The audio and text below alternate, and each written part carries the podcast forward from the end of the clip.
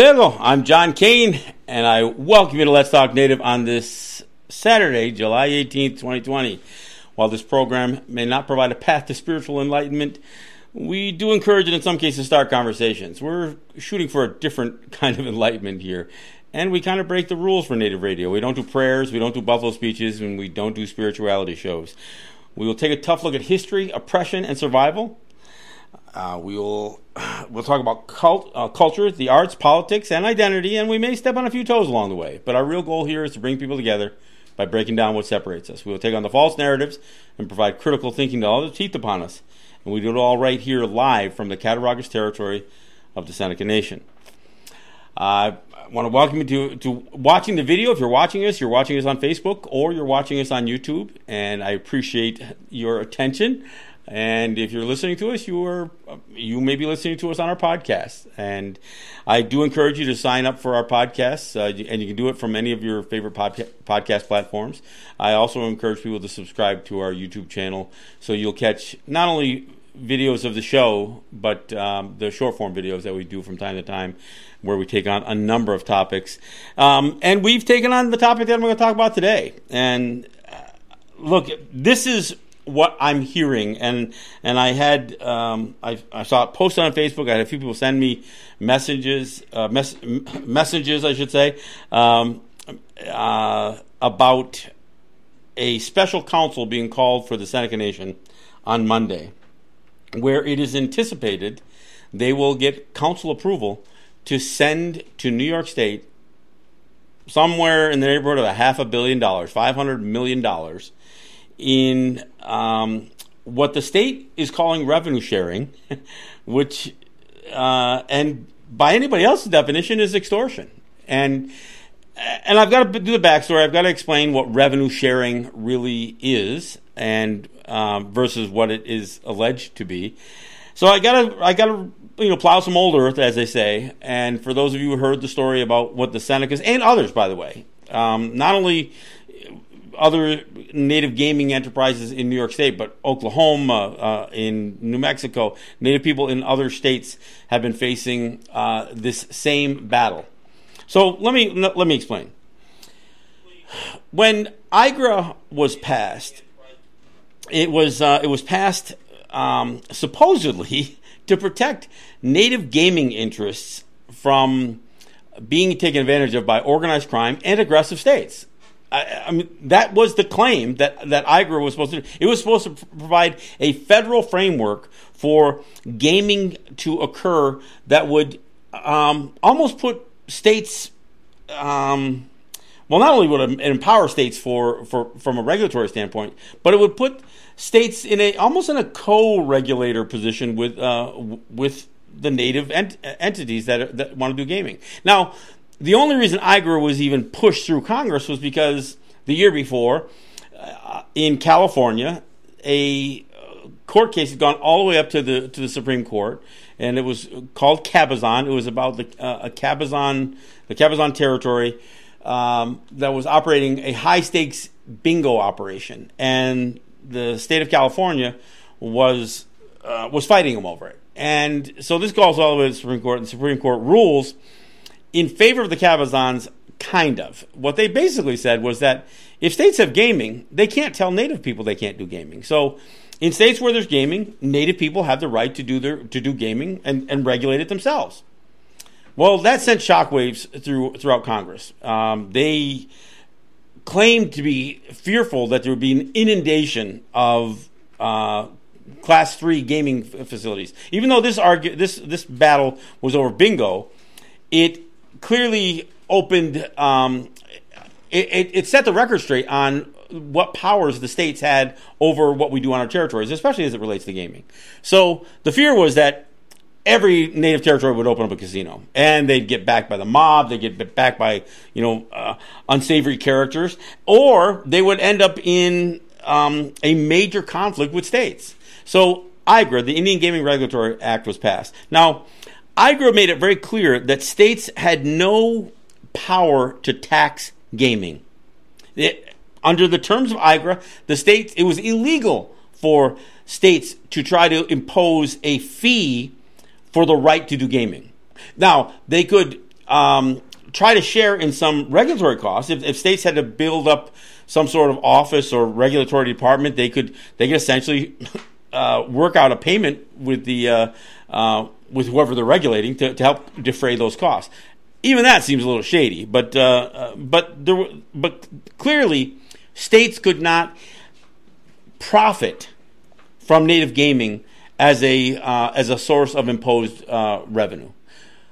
However, there, the Interior Department, which um, is the agency that enforces I G R A, they while they weighed in heavily on this idea of states taxing native territories, they did say revenue sharing agreements could be made. But in order for a revenue sharing agreement to be made, the states had to offer a concession that had value and, and significant value. In fact, it had to offer something of substantial value and of a quantifiable value. So something that was worth more than what the, the revenue sharing would, would, would constitute, because otherwise, what would be the interest? If it was only a wash for native gaming, then why why would you do it? You know, why why tie up more overhead revenue to get something that doesn't give you um, a real advantage? So, so in order for revenue sharing to pass the test that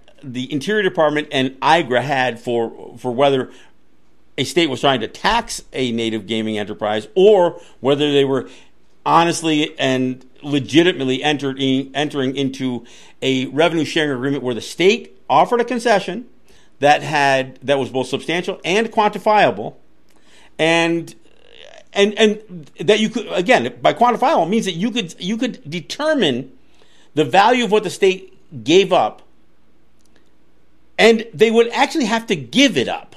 So, and I'll explain why I'm saying it this way. Um, in order to to To, for it for them to legally, under the terms of I G R A, receive payment from a gaming enterprise. So, so the state and New York, or state of New York, and the Senecas do negotiate a compact, which is required under I G R A. Now, I'm going to be I'll say this again. It's required under I G R A. The problem that that I think uh, that people don't understand is I G R A didn't legalize native gaming. It created a framework for uh, for um, native gaming to exist with the cover of federal law, with, with a cover of a federal statute, and so it, it opened up. It answered the question for, like, vendors. Well, is, if I'm doing business with a, with a native native gaming enterprise, is it a legal en- enterprise? Well, it answered that question. Now, but Cabazon also answered a bit of that question. It didn't empower native people to do gaming, but it but the, but the Supreme Court recognized that we had the right to do it.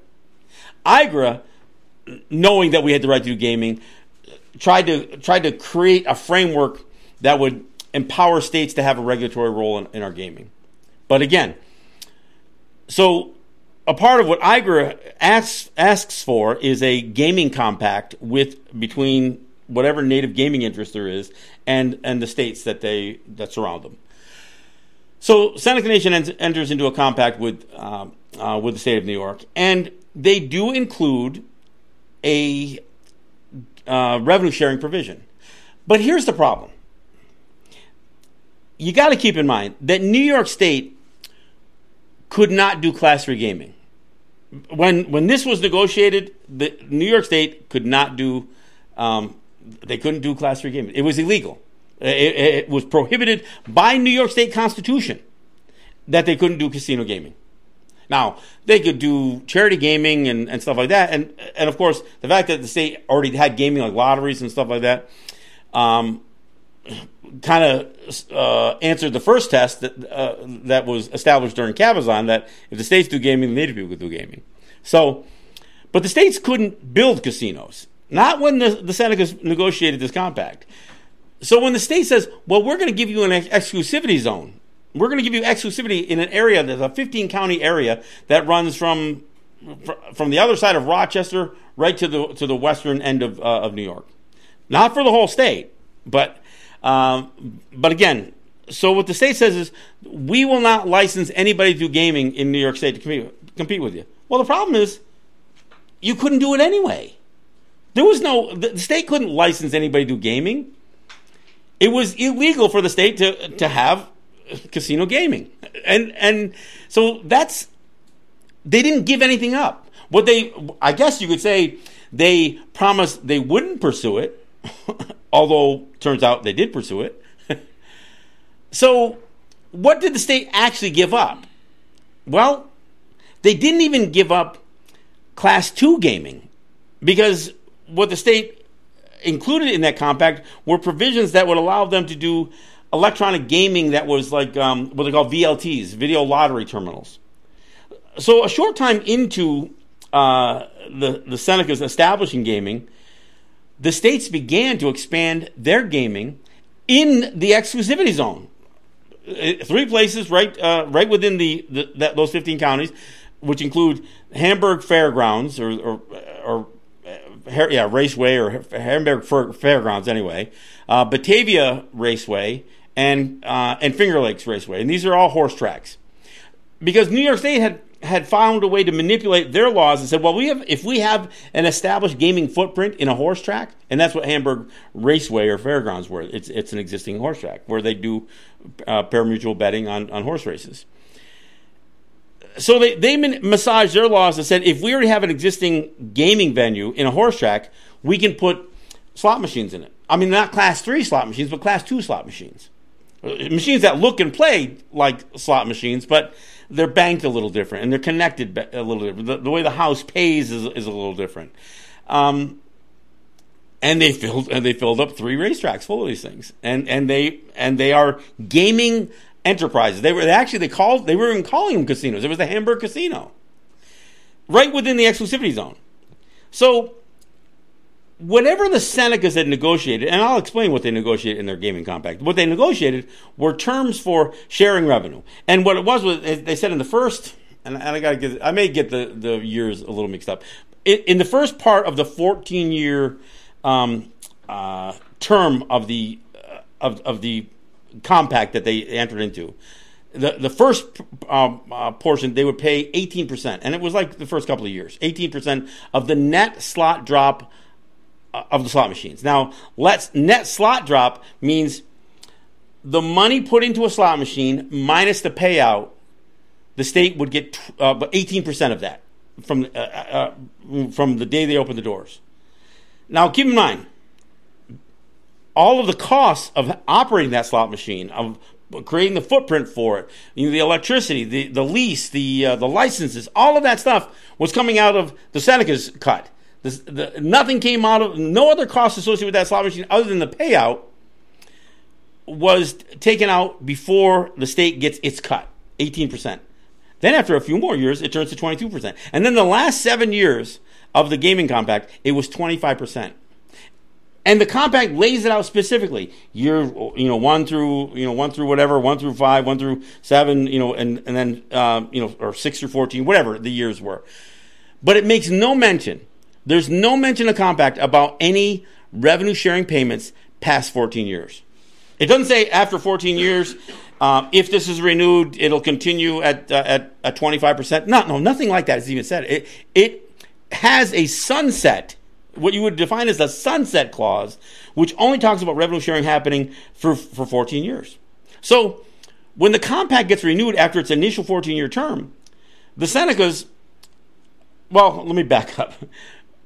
When the when the when the states first began breaching the um, uh, this this this compact by essentially competing directly against them with their with their slot parlors in these racetracks, there's something else that goes on there. It, yes, it's a breach, and Seneca's withheld payment, and they withheld up to I think it was six hundred thousand dollars. I mean, uh, over half a billion dollars. They they uh, six, no, I'm sorry, six hundred million dollars. Let me get that straight.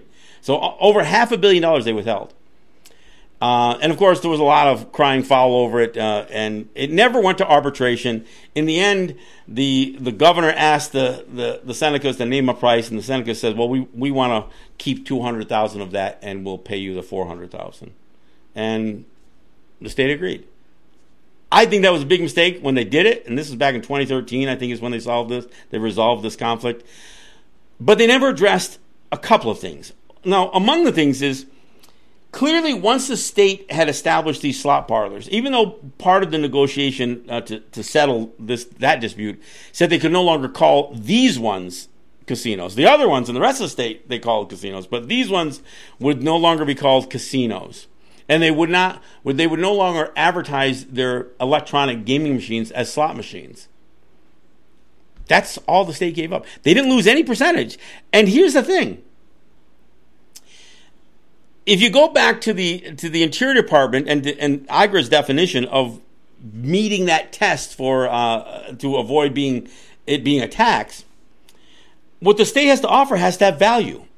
Now, I would argue, and it doesn't take a rocket scientist to, to make this argument, that once the state started competing against the Seneca Nation, the value of that exclusivity became marginalized. If it, if it had any value at all. Now, keep in mind, the state still couldn't do slot machines. Could, still couldn't do full-fledged Class three gaming. So that they couldn't do. Not because of uh, because of their exclusivity, because their law wouldn't allow them. To the extent the state could compete against Seneca's, even within this exclusivity zone, they did. I mean, they, they absolutely did. So the question right off the, off the get-go has to be, well, what value could this exclusivity actually have? They didn't give up Class three gaming, they, they couldn't do it anyway. And to the extent that they could do compete against us with, with something that was very similar to what we're doing, they did do it. So I would argue the exclusivity had no value. But certainly, because one of the requirements is that it be quantifiable, there's no reason that an industry expert couldn't have come in and said, no, the Senecas aren't really getting any value here. If, if there is, it's been reduced down to something that is not nearly as advantageous as it was when the state ha- had no competition against the Seneca Nation's gaming enterprises, except for perhaps, you know, lotteries. And now they had gaming parlors that they literally called casinos until they couldn't, but they didn't change anything other than the, the names on them. So... And again, the, the Senecas made an agreement and settled that. But again, the terms of the compact said that that exclusivity zone or uh, uh, revenue sharing based on exclusivity only had um, terms listed for payments through fourteen years. So at the end of that fourteen years, the Senecas stopped paying.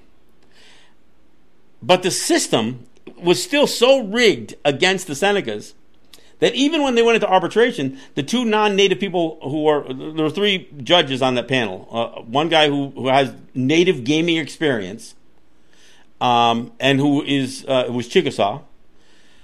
He was on that one of the arbitrators, and the other two had no native gaming experience. They were just, I don't know, lawyers or judges or whatever else. Two two white guys and one native guy. Well, guess what? The two white guys said, "No, Senecas, you got to keep paying." Because, they, again, they suggested that it was implied that they pay past fourteen years. And here's the thing. In a contract, there's no such thing as what's implied. It is either explicit or or it doesn't exist. Because a, a contract has to be explicit. It has to be laid out in detail. There's no such thing as saying, well... it's not written there, but we're going to bring it in and say that it's... This is called the Four Corners Doctrine of contract law. That you can't suggest that if it's not written there, that it's implied somehow because of some other extenuating circumstances. Yet the two, arbit, uh, two arbitrators said, no, you got to pay. So that's where it was left. Now the Senecas said, they cried foul, and they said, no, th- we don't agree. And... the thing about this arbitration is supposed to be binding arbitration. But here's the way it works. The only way, the only thing that happens ha- past binding arbitration, th- there's two possibilities. One, the Seneca Nation could have, and, and indeed did, pursue that the Interior Department take a look at this. Because their argument was, now, and, and in fact, the third arbitrator, the native arbitrator, said, once these two arbitrators introduce this, this implicit, you know, call for payments past fourteen years, they essentially created a new compact. They they added language to an existing compact that talked about no payments past fourteen years and said, now you have to pay. As long as this comp this compact is renewed, you have to keep paying, even though it doesn't say it in, in the compact. So it's no longer an agreement. It's, and that's why it's not a revenue sharing agreement. It's a revenue sharing disagreement. So what the Seneca Nation's the Seneca Nation's position was, the the Interior Department has to reapprove this. Um, they they've got to reapprove this uh, this compact. So that's uh, what they were trying to pursue with with the uh, Interior Department, and the Interior Department wouldn't budge. The other angle on this thing is that the the Seneca Nation could force the state to sue them for the money in federal court, and it would be federal court out in, in Western New York here. That's what's in the terms of I, uh, of the of, of their compact. The only recourse is for the winner of arbitration to pursue legal action to enforce the arbitration ruling. Now, that wouldn't be a bad thing for the Seneca Nation, because they could actually put the whole revenue sharing agreement on, on trial. And they could actually force the Interior Department to make some determinations about the revenue sharing agreement, because it would be in a court of law. That's the reason for holding out. Hey, look, we're at the bottom of the hour, so we're, we're going to take a break. And um, when we come back, I, I, I want to finish this, because, look, I'm hoping some Senecas are getting pissed listening to this. And I'm hoping some Senecas are going to call their counselors, call their executives. And I, I, I just hope that this isn't a done deal. I, it concerns me that it might be, but I just hope it's not a done deal. We'll talk about it when we come back. This is John Kane. This is Let's Talk Native. We'll be right back.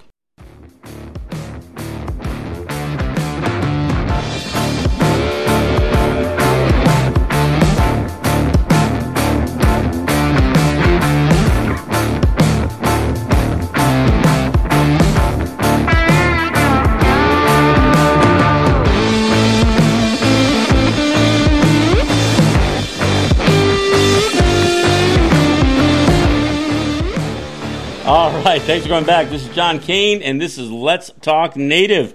We are broadcasting live on Facebook Live, and of course, uh, you may be watching this on our YouTube video, which, uh, again, I encourage people to subscribe to our channel. We're, um, look, we've got over uh, eight hundred, I think eight hundred twenty subscribers. We'd like to kick that up to a, up to a thousand. So, um, you know, share what we're doing here with your, you know, with your friends. Look, I, I don't want subscribers for the sake of having subscribers. I want people who want to watch this stuff and, and want to hear what's happening in uh, our territories and, and hear a Native perspective that they aren't going to hear anybody hear anyplace else.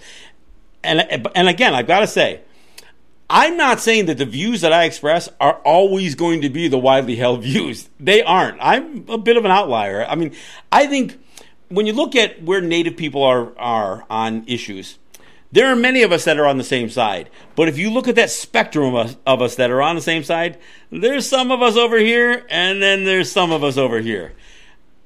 I'm on one side I'm of that spectrum.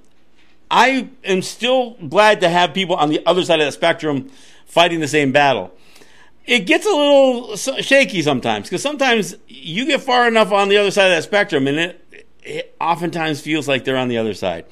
I don't think any Seneca counselor is uh, wants to pay the state. I don't think any of them want to. I think many Seneca counselors and, and, and executives, even in the past, I think the last deal they made where they gave up four hundred million dollars to the state, I think it was a, it was a mistake. But I, I'm going to explain why this is extortion and why it's not just, oh, we're just bound by the by, by the agreement, because their agreement was bullshit. And uh, and this arbitration ruling is bullshit too. But I want to explain a little bit, because this isn't just a Seneca issue. There, every Native territory in Oklahoma is facing this with, with their governor. Um, th- there are several Native gaming enterprises in New Mexico that are facing this uh, in, in New Mexico as well. So this is a problem, and it is a problem that where states are in a, uh, a a disproportionate advantage over Native people, and and I'll, and I'll explain why. But let me let me I guess kind of continue where I was. So after the uh, this fourteen years is up, and the, and the Senecas fight this thing, and they get an arbitration ruling against them, uh, their their options are somewhat limited. And when they asked the Interior Department to evaluate this gaming compact um, now because it had been altered, they hedged. And and look, and yes, yes, this is the Interior Department under under uh, uh, Donald Trump. But the last Interior Department wouldn't look at this this crap either. I mean, so it, it's I'm not blaming this on the Trump administration, uh, but obviously the Trump administration is in uh, are no friends to Native people. And and their Interior Department is not going to be, uh, I don't care how many Native people they hire down there in D C, they still are part of our problem. They are they are not our advocates. And I know the claim is that that's what the intent uh, intention of the Interior Department is, and but they're not. So when asked, the Interior Department says, well, you know, if you and the state had asked us to look at this compact, we'd look at it. But since it's only one party that's asking, I said, wait, wait, wait, wait, wait. There is a, there may very well be, and, and it's and it's our opinion that there's a crime being committed here. They, they are violating the Indian Gaming Regulatory Act with their imposition or forced revenue sharing. I mean, it, and it's a tax. And and two white guys on arbitra- arbitration are, you know, part of uh, you know the cohort uh, demanding this. So.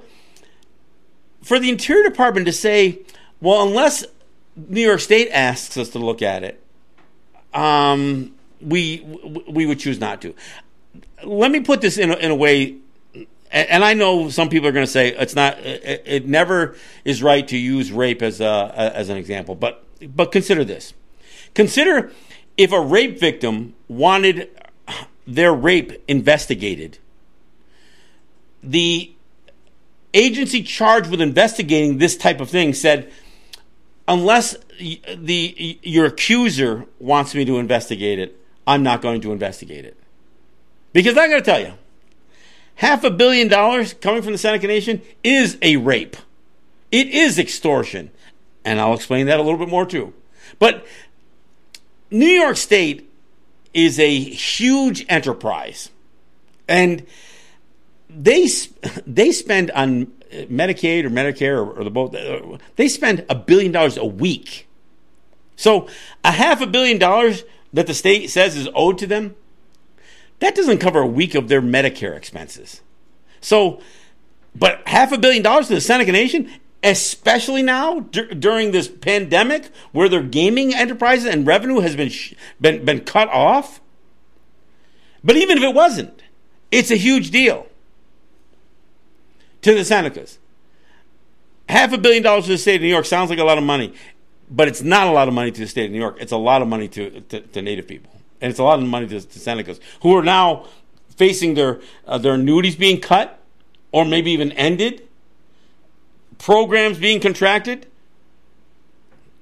while they're preparing a check for a half a billion dollars or more by now, I don't know, to, to the state of New York. So, so why would the state of New York, or why would the Seneca Nation be willing to pay? Other than the arbitration rule, what, what is the risk? Well, I'll tell you what the risk is. And this risk goes back to, to twenty thirteen, when they were uh, holding back payments and had held back six hundred million dollars. The reason Barry Snyder entered into the agreement with Andrew Cuomo, and why all sixteen counselors agreed at that time, was they were afraid that if they didn't, the state would not renew the compact uh, in, in twenty sixteen. Let me say it again. So they paid four hundred million dollars to the state of New York because they were afraid Andrew Cuomo would not renew the compact, um, extend the, the compact for another, you know, uh, another uh, through twenty twenty-three. That's... So their fear was that they had to pay the money or the state would uh, walk away from the table on renewing the compact. And, and of course, the real fear is that if the state did that, that somehow their gaming wouldn't be legal anymore. None of that is true. I mean, none of it's true. And there's actually been a, an instance, or at least one, where a state walked away from a compact and the feds didn't shut the gaming down. See, th- that's just it. The feds don't, or the, the state has no power to shut down Native gaming. They don't. I mean, they could call upon the feds to try to do it, but If the state walks away from a compact simply because they're not being getting paid extortion payments, then that doesn't then they can't have the power to shut them down. But that's why they did it did it then in twenty twenty in twenty thirteen.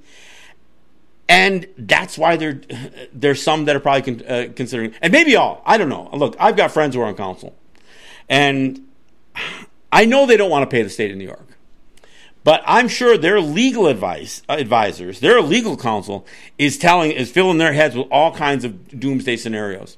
You got to pay. You got to pay. You got to pay. Well, here's the thing. A couple of things. For one thing, we don't know what's going to happen in November with the election of the non-native election, the, the federal elections or state elections or whatever else. We don't know what's going to happen in Washington.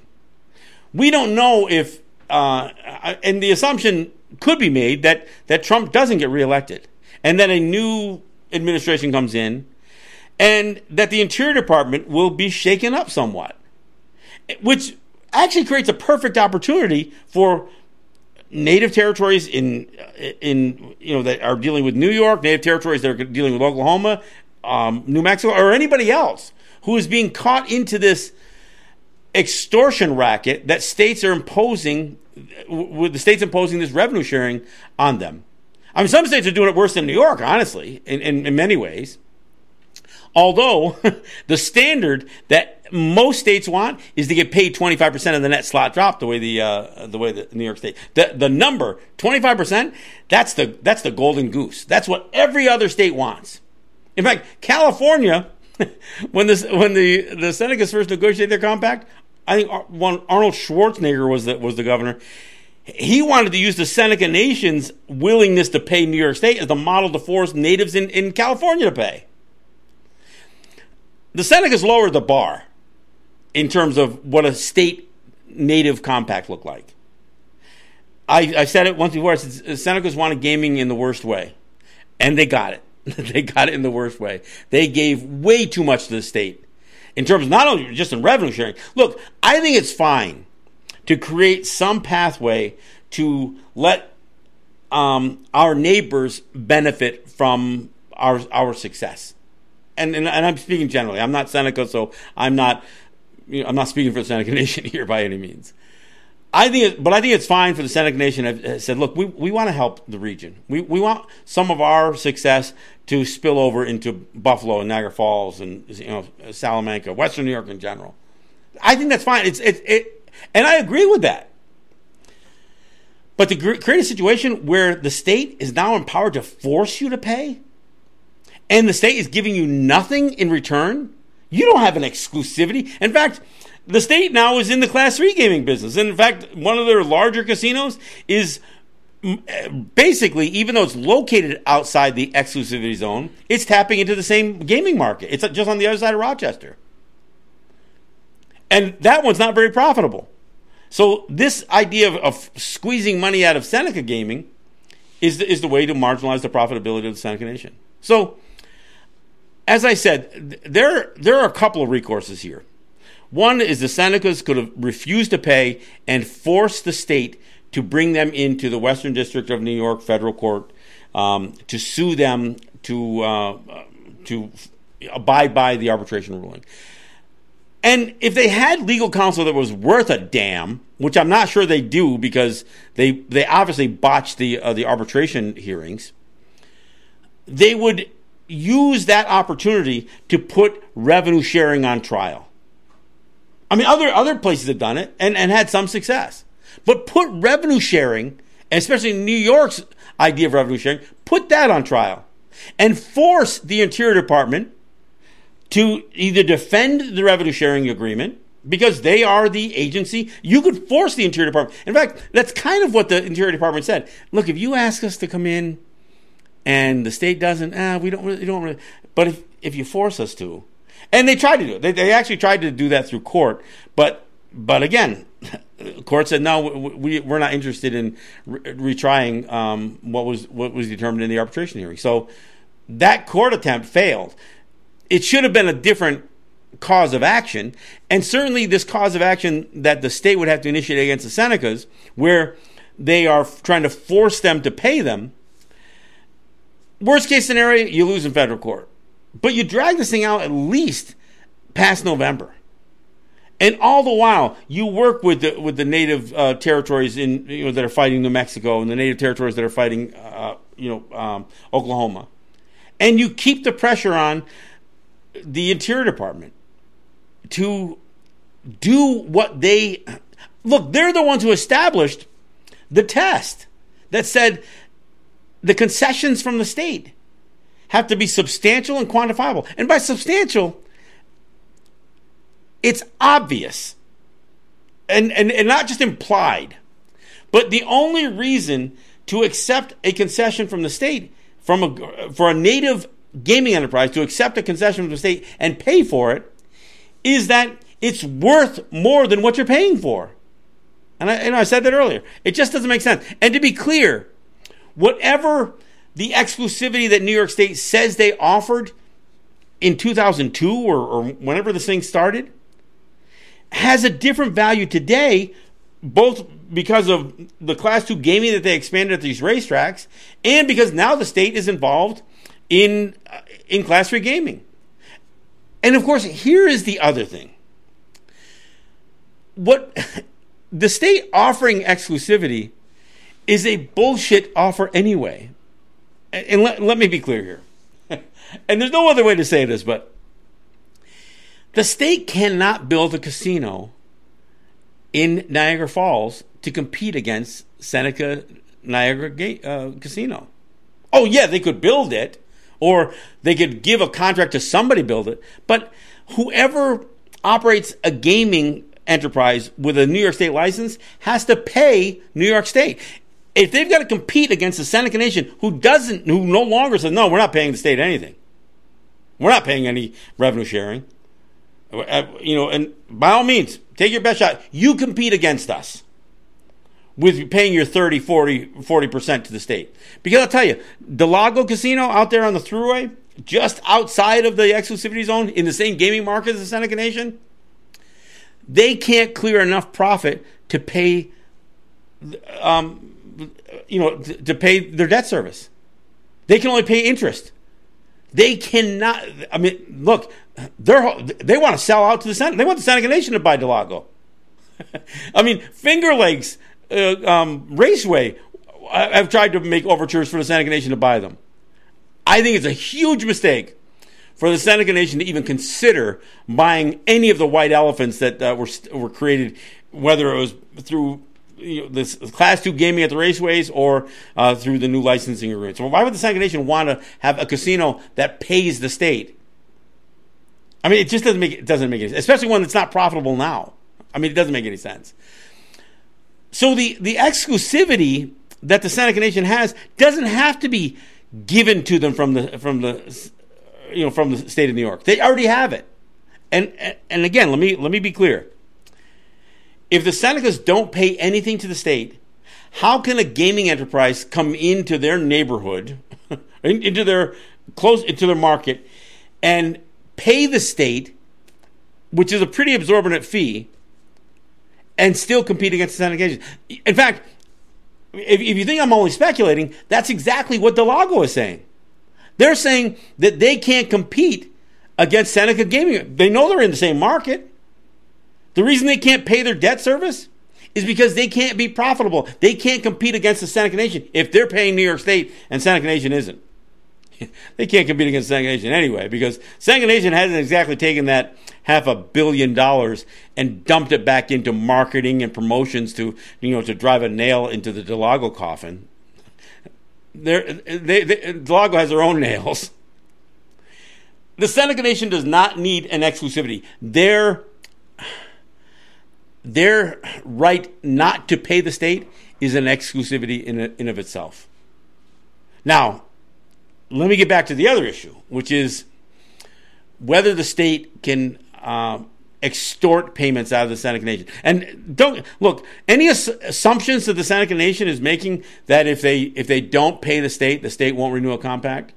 That's not an assumption they're making all by themselves. These are threats that the state has been making. But here's the thing, if the state walks away, they don't get they can't just deny a compact and shut down a native gaming operation. That's not the rights that they've been given in uh, in the Indian Gaming Regulatory Act. And bottom line is, the Seneca Nation can't be gutless here. You guys got to step up. And and as far as the Seneca people, today's you know, we're doing the show on, on Saturday. The special counsel is being called on Monday. Don't pray for your counselors. Don't pray for them to be enlightened with wisdom. Call them up and give them hell. Give them holy hell if that makes you feel better. But don't, look, can we cut with the bullshit? It is time that the Seneca people stu- stood up and said, hell no, you're not paying the state. You're going to cut our annuities and then give a half a billion dollars to Andrew Cuomo? And again, I let's let's put some reality to that. I, I talked about the billion dollars a week the state burns up on uh, on Medicare and Medicaid. This half a billion dollars, twenty-five percent of it will go back to the local municipalities. And you know what? They're in so much trouble right now. This covid nineteen thing, if you think that the economy was shut down in March, you're just not freaking paying attention. Yeah, I know you couldn't buy toilet paper.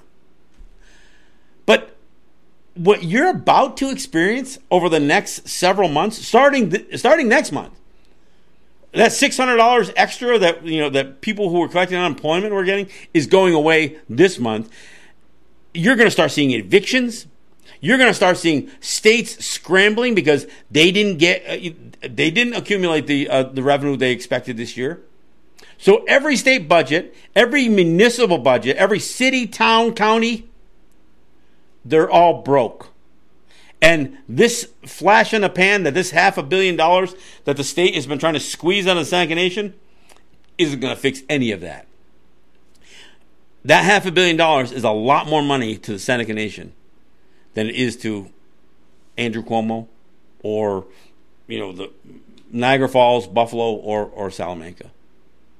And Salamanca's probably got less to worry about. Salamanca is Seneca territory.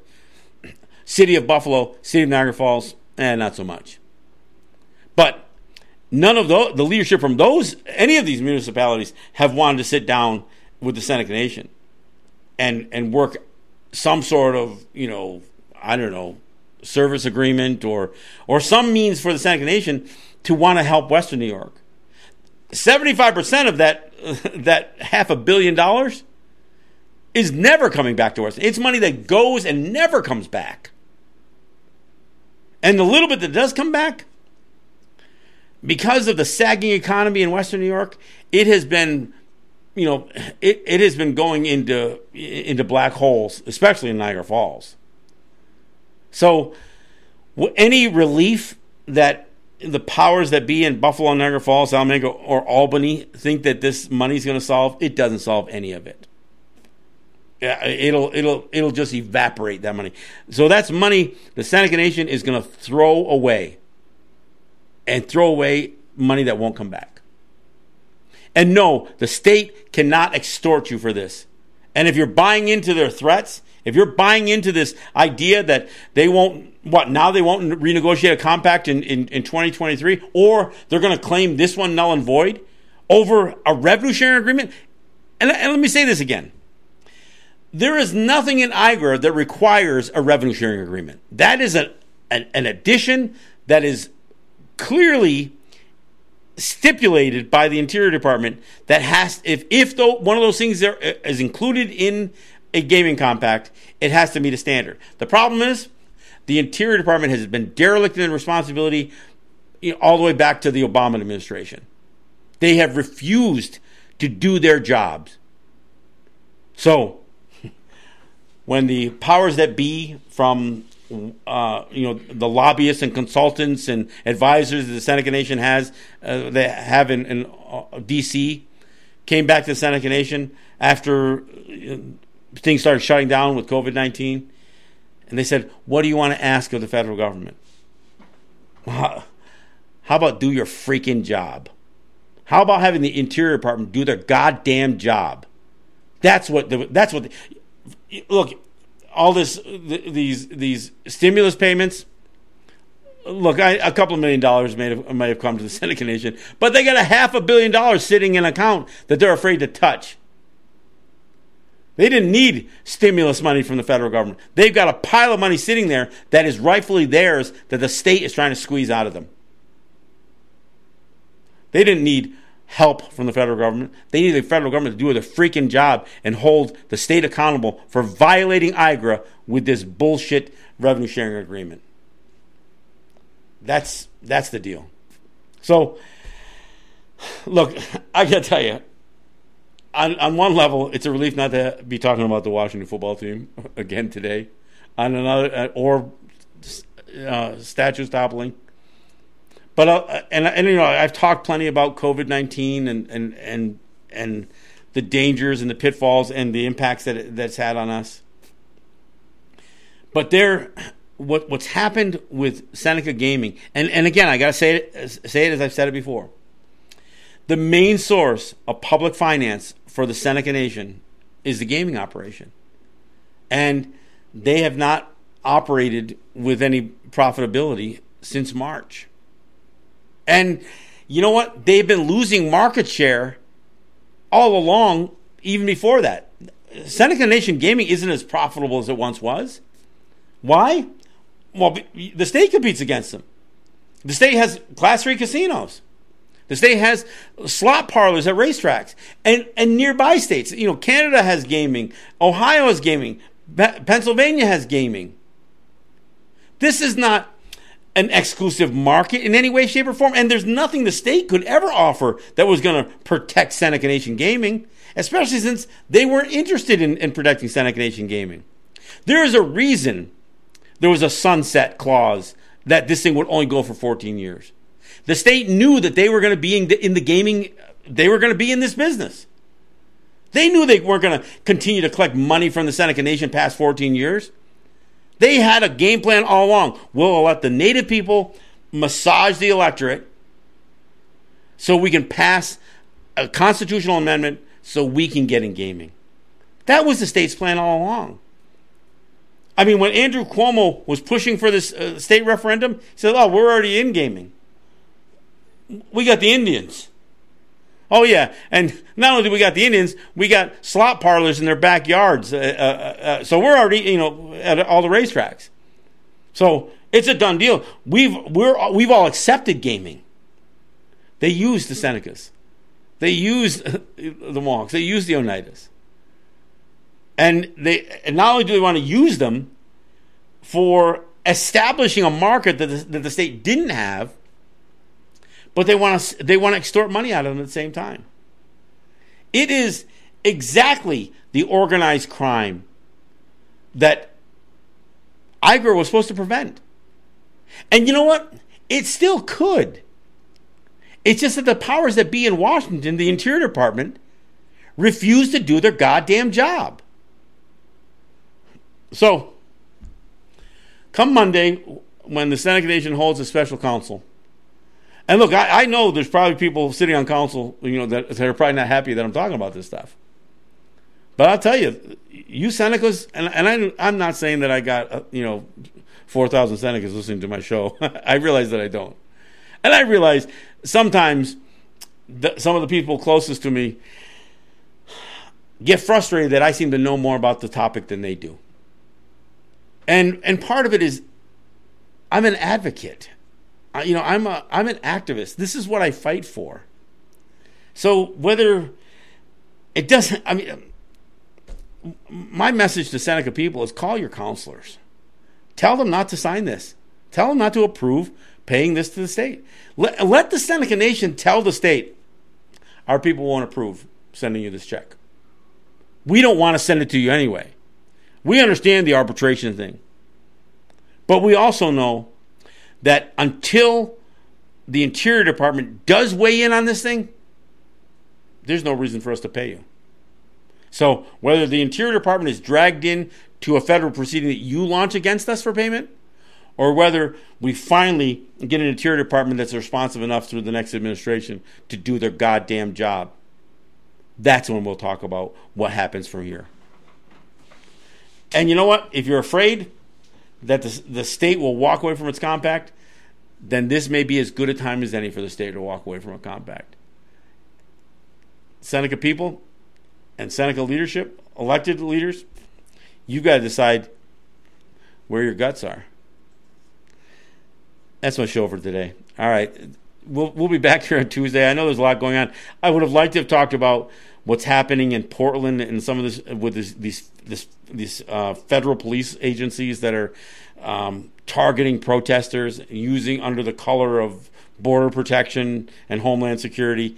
Um, and we'll get to that perhaps on Tuesday. I want to thank you guys for listening. If you're Seneca, please make the call. Don't make a prayer. Give them hell. This is John Kane. This is Let's Talk Native. Yahweh.